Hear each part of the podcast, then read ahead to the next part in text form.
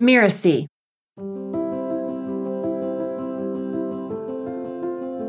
The biggest thing to understand about it is when you're building a business, the core fundamental of your business is really about who is it that you're trying to serve. And social media is not the only way to reach those people. And so the presumption here is that, well, I need to be on social not only to be relevant, but to reach my ideal audience, to make sales. That's not necessarily true. Hello, and welcome to Just Between Coaches, the podcast that tackles difficult coaching conversations head on. My name is Melinda Cohen, and I run a business called The Coaches Console. The Coaches Console has supported more than 50,000 entrepreneurs in creating their own profitable coaching businesses. On this show, we explore difficult issues that coaches might be facing with their clients. And we also talk about difficult questions that we might be having with ourselves. Today, digital expert and business coach Bob Minhas and I are going to explore how to avoid addiction and burnout while using social media in your coaching business. This is an interesting but also tricky topic. Many of us use social media at least to some degree, and it may be hard to imagine our lives without it, but it can be problematic and has a way of eating up our valuable time. Bob is going to talk about how we can use social media more effectively and avoid its harmful effects.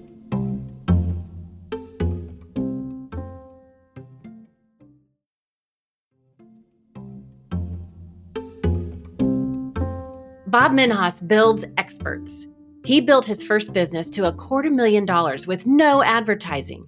He spent 17 years building his own expert brand and teaching his clients the difference between being a business owner and an entrepreneur with authority in their field. Now he coaches entrepreneurs at Mirasee. He's also the author of From Addict to Expert. Welcome, Bob. Thank you, Melinda. I'm glad to be here. It is so good for you to be here. And I know that we share the experience of having to rebuild ourselves from the ground up after life changing events.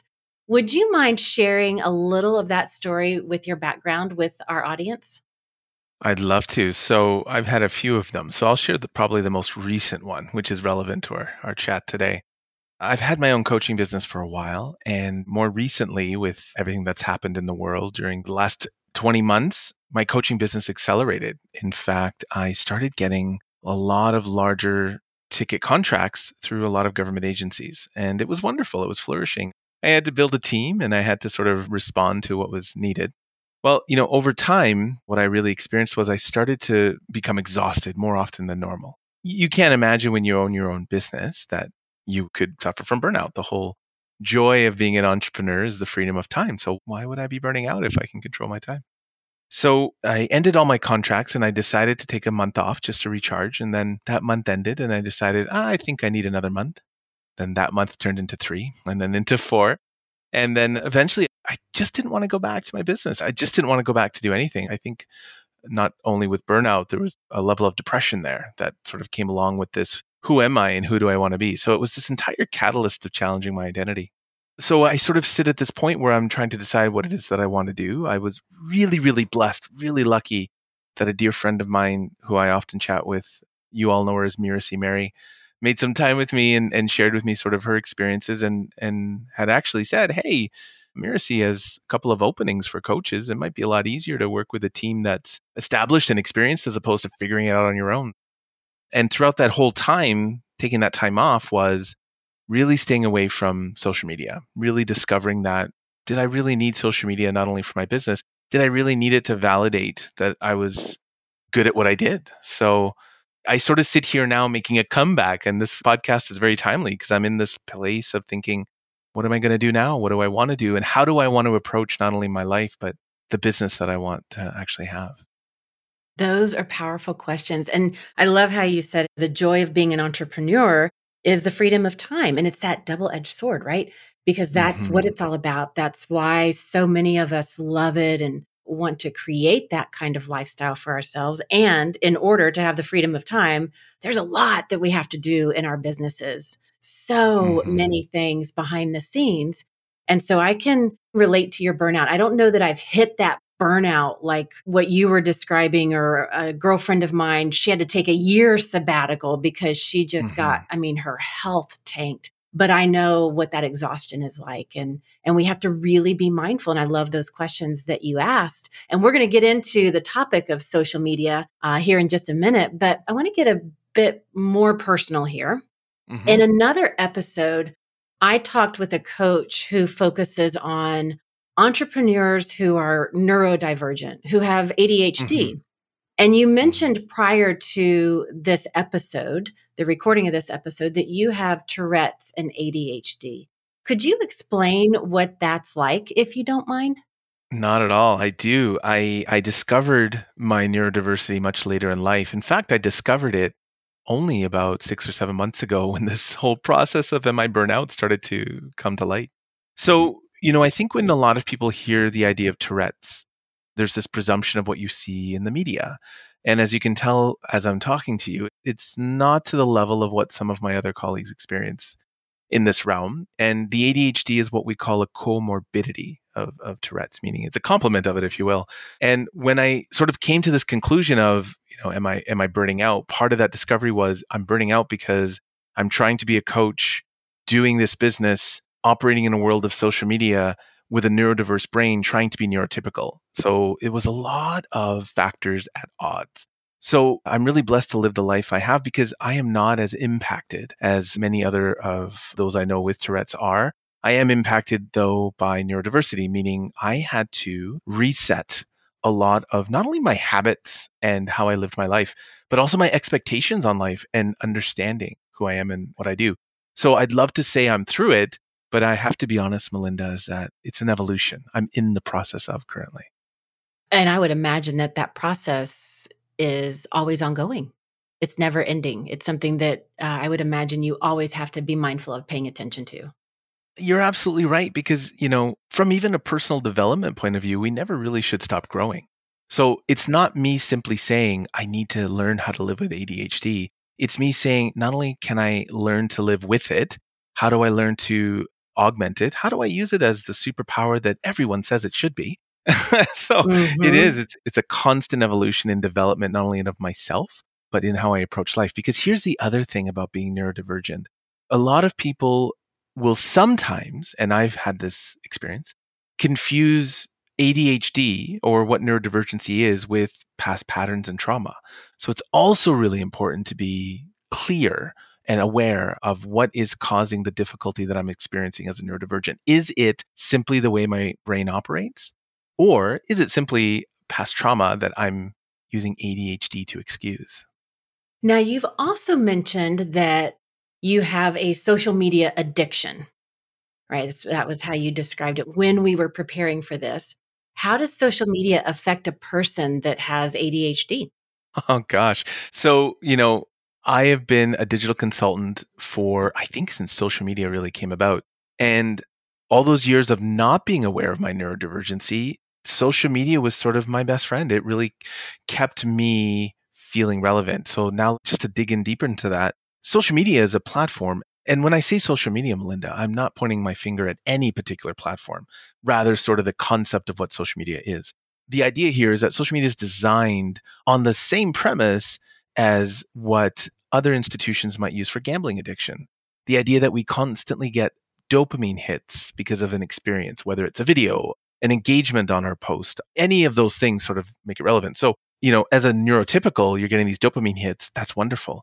But as a neurodivergent who is starving for dopamine hits on a much more regular basis, social media can literally take over your life. It's everything that we desire. It's rare that we see until probably more recently, all of the bad sides. It's a highlight reel. And so it's this tool that's readily available at any technology platform, desktop, iPad, phone, whatever it might be, that's constantly validating and hitting our dopamine. It's constantly giving us that desire of, I'm gonna not to sound crass, but it's a hit. It's no different mm-hmm. than a mm-hmm. hit of a narcotic. It's constantly giving us that. We can't replicate that in the real world. Most neurodivergents I know can't replicate that in the real world uh, they can't replicate it as easily and they can't access it as easily. So social media is literally our narcotic. So that was the hardest part of being an entrepreneur and especially a coach that specialized in digital media. How do you draw that line between what am I doing on social for my business and what am I doing simply because I lack the coping mechanisms to live without those dopamine hits. Well, and it's true for, I don't want to discount those that have ADHD. It's a different experience, but even those that don't, all those things that you said, keeping you feeling relevant, constant dopamine hits, uh, validating, and it's done in a way that's socially acceptable. Mm-hmm. Uh, it's like, well, I'm doing it for my business. So it's an okay thing to do. It's not like I'm doing a drug. Like there's those kind of comments that we can tell ourselves to rationalize and justify and continue to be blind on how the impact is having on us personally in our relationships and our business. Absolutely. And, you know, when I talk about this addiction, you know, it really was a more recent discovery. But when I started thinking about my history working in my corporate career, in my government career, when I think about my history in previous relationships, I started finding that same pattern that I was choosing social media over being focused at work. Well, focused is a challenge for ADHD, but being present at work. I was choosing social media over relationship. I was making decisions, business decisions and relationship decisions on what I saw on social media, which if you think about it, Melinda, you can't verify the data that's on social media to be accurate all the time. The best example I have, Melinda, is it's as if you're using gossip for your market research. That's really what it is to live with a social media addiction. One of the things that I talk about with social media is I liken it to, you know, if we were in theater, right? There's the front of the house, what people see, then there's back of the house, what's going on to put on the production. And one of the dangerous things about social media is so often people will compare somebody else's front of the house with our back of the house. And it is two totally different things. And then, like you said, then we start making decisions and then assumptions, and it can get blown out of proportion really quickly if we don't keep that in check. You are absolutely right. And I think the hardest part as well is, again, as I said earlier, not only are we living our life in this fashion, whether neurodivergent or neurotypical, but these platforms and the way they operate also have that ability to reactivate or trigger patterns and traumas as well. So now, you know, as a neurodivergent person, I'm dealing with this way my brain operates on top of childhood traumas or past relationships. And it's as if I have this really, really tight, overblown knot that I'm trying to undo. In reality, I'm just going to say, you know what?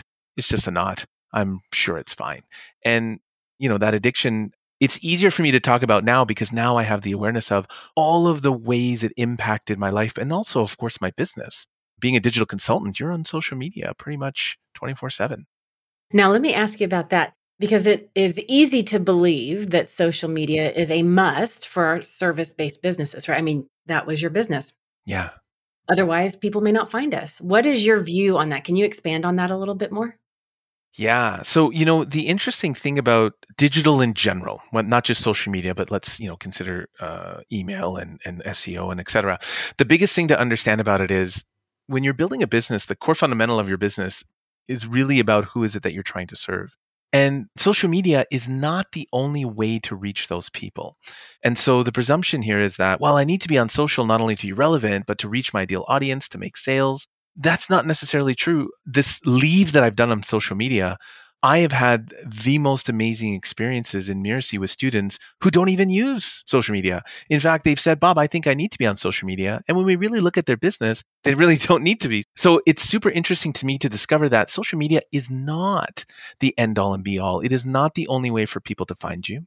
It is not the only way to build visibility in what you do. And in fact, it is not the quickest path to success for a six figure business, for this idea of being viral. I know in one of the workshops that I teach, I teach eight different strategies, one of which is social media. But there are seven others, and even many more than that, that are equally as effective. And a lot of times when I talk with our startup coaches that are going through our programs, and they say, you know, I've got to be on social media or I won't be found, there's other deeper fears that are going on. You know, and so for our listeners, if you yourself are saying that, that's something that you can work with your coach on. What's the underlying fear that's happening that's driving that assumption? And if you have clients that are experiencing this, it's a place of exploration and coaching because it's not about the social media, it's not about the marketing. What's really holding them back? What do they really fear or are uncertain about? So there's a great coaching opportunity there for sure. You are absolutely right. And I just want to add to that as well. There's that type of student and client. And then there's those that say, I need to be on social media, but I don't want to be. I'm terrified of it. I don't want to be on video you know, some coaches who maybe English isn't their first language, they're in this horrible circle, Melinda, where they're saying, I need to be on social, but I can't use social because I'm afraid. So you're absolutely right. There's an underlying fear, but there's also this idea of presentability and visibility. I can't be on social because for some reason I don't think I present well, which in my experience is often not accurate. It's often someone somewhere has told them they're not good at it, and it's simply a lie. Now, you're considered to be an expert on social media and you coach entrepreneurs to use it in their business. What's the problem or problems with social media that you see for coaches beyond what we've already talked about? Well, I think one of the key factors to understand is really making social media a tool as opposed to an end all be all. That distinction is important because then what you want to do is have a really crafted, curated plan of how you're using social media. And when you have a curated, crafted plan, it allows you to avoid the black hole, the sinkhole, the idea that you need to be on there all the time, you need to be constantly promoting, because there's this belief that the algorithms want, and rightfully so, the algorithms want you on that platform consistently. But if you can cultivate or curate a strategy that allows you not only not to have to be on that platform 24 7, but perhaps bring in a team member to sort of carry that for you, that allows you to avoid sort of that big challenge, that big sort of getting caught in that black hole. You know, it's it's more purposeful, if you will, as a lead generation strategy. I love that. Then you take it from being a problem and now it's purposeful. It has an intention with boundaries and clarity so that you know how to work it. You can delegate it or you can do it, but there's clarity in that. You're absolutely right. You know, again, treating it like a tool. Can you imagine someone being addicted to bookkeeping? Okay. No, you know, not we, at we, all. we, we really, really should be treating it as akin to doing your bookkeeping or akin to doing your CRM updates, right? Social media really is that tool for your business as opposed to, again, being some level of validation for you. Now, you've mentioned it a couple times. You said that when you started to work at Mirasee, you shut down all of your social media accounts. Why is that? So, just to clarify, I took a break, meaning I simply posted on my platforms, I'm on a break. And the reason why I wanted to do that was in the moment, I knew that completely giving up social media wasn't the answer. But at the same time, I also knew that I had to draw a boundary. But because of my predisposition with ADHD and neurodiversity, addiction is, it comes easier to those with ADHD because we're constantly looking for that dopamine. So what I wanted to do was I wanted to set it up so that I didn't have a reason to visit those platforms. I removed all notifications.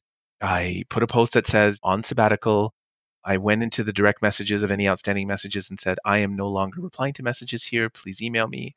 I even set up an email autoresponder that says, I'm working on an amazing project. So I will take seven days to reply to you. but I really put those hard boundaries in place. And the first week of not going onto social was hard because I kept reaching for my phone. And then I would catch myself saying, What are you going to do? You're reaching for your phone for what? Because no one's waiting for you.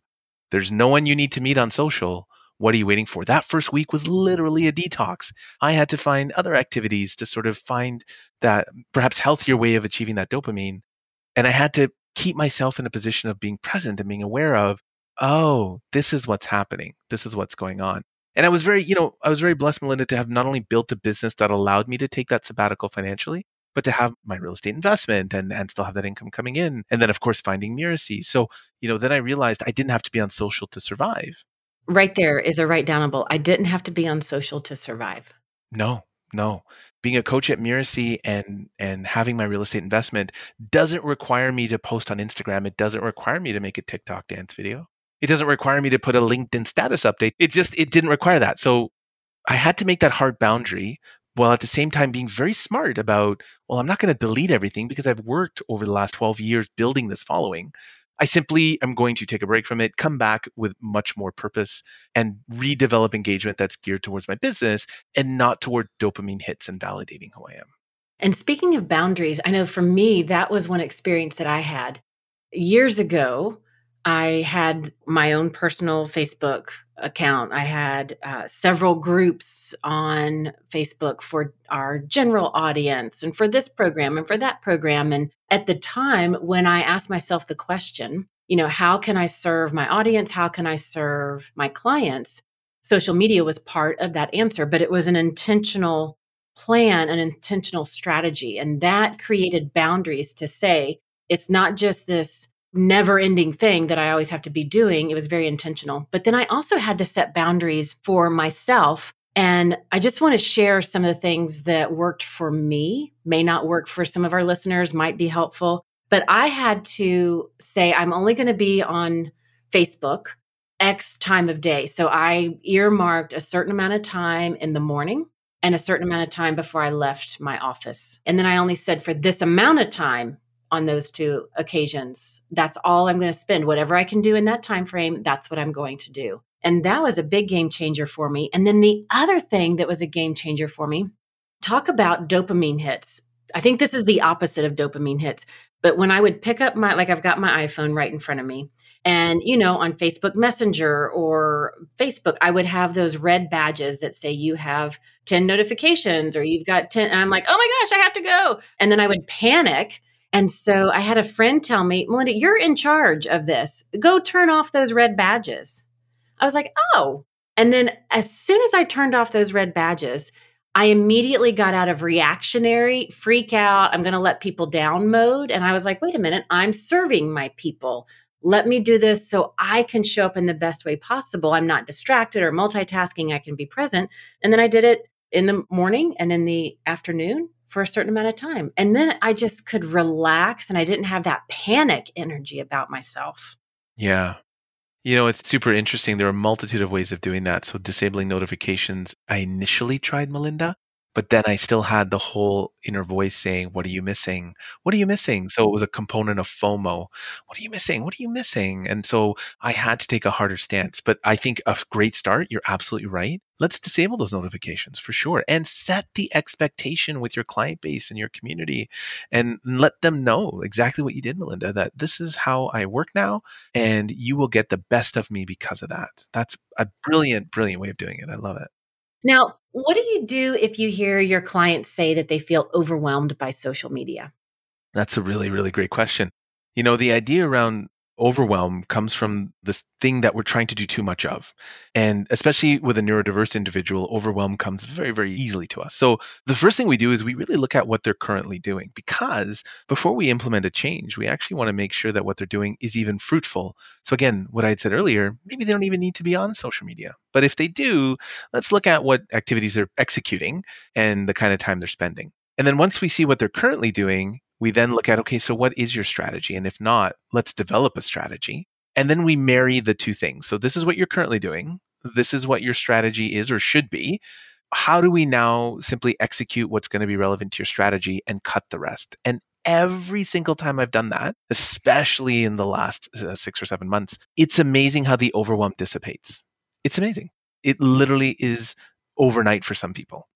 And how do you help them with that process? Because, you know, what you just outlined, that sounds pretty simple. Review what you're currently doing. What's the strategy that you're using or should be? Execute it, cut the rest. But I have a feeling it's way easier said than done. you're not wrong.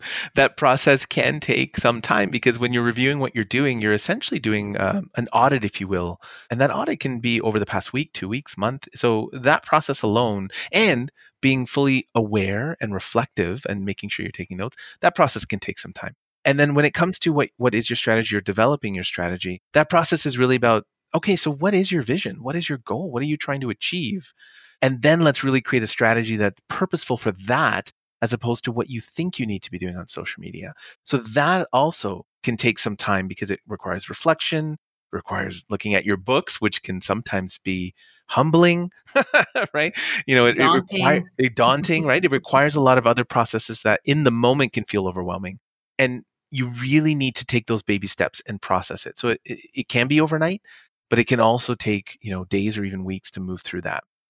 So now you've audited your time on social. You've really looked at what you've done. You've looked at what's the ROI been on that, that return on investment on your time. Then you've looked at, okay, so what is my goal? What am I trying to achieve? And what strategy do I need on social media to be a part of that?